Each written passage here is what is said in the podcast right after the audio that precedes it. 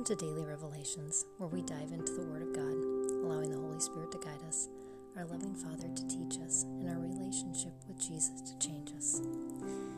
Last time we were in Romans 5, and I encouraged you to follow cross-reference from there to see where God took you and what He had to reveal uniquely to you, because that's what it's about. It's about walking with Him. We talked about that, and it's interesting, as I did the same thing, I found myself still in Romans and catching a snapshot of a little part of what I talked about in the last episode. Romans 9:33 says this. It's actually quotes from Isaiah. "Behold, I lay in Zion a stone of stumbling and a rock of offense, and he who believes in him will not be disappointed." So what does this mean? Well, Paul quotes Isaiah, and he's making a point, based on truth as well as prophecy, that the issue of faith and works is resolved by our walk with God. If we do not stumble, but truly believe that the work done by Jesus for our salvation was all we needed, then of belief lived out in faith, we will not trip up.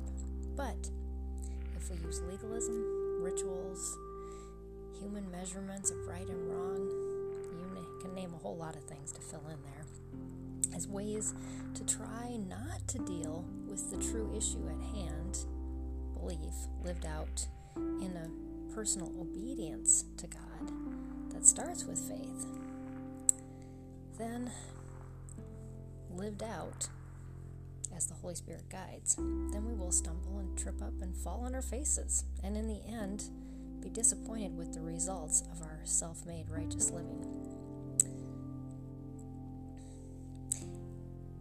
A good thing to consider when figuring out if you have these man-made lifts, and I want to give you a picture of the picture that God gave me, is a flat road, and on that road is a journey of belief and faith, walking with Jesus.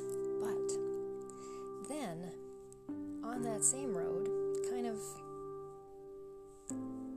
back in the background, there's these pillars of, let's say maybe the Bible translation version, maybe different denominations, school choices made by Christians. You can go on and on and on with these choices that people make. And hopping from one of those pillars to the other pillars, avoiding Jesus entirely, because they're way up above walking the lowly path with Jesus in belief to faith. These lifts, as we might call them, pillars, how do we evaluate if we are actually walking with Jesus or walking on these pillars? Well, a good way is to see what you do when you perceive the choices made by your brothers and sisters in Christ. Do you feel that what they do and the choices that they make and how they vote, what types of schooling they choose for their children, if they get vaccinated or not, proves that they are living for Christ?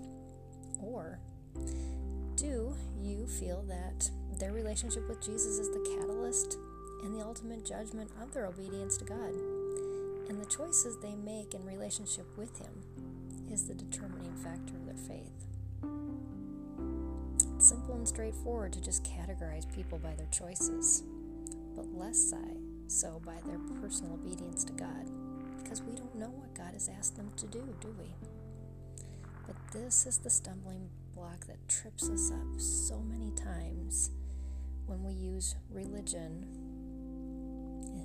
and what we determine righteous and unrighteous by religion and righteous living to be. And it actually keeps us from being at peace with God.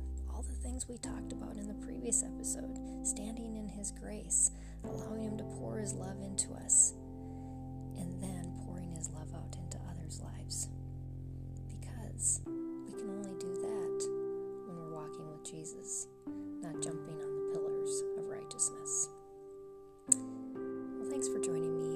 episode of Daily Revelations.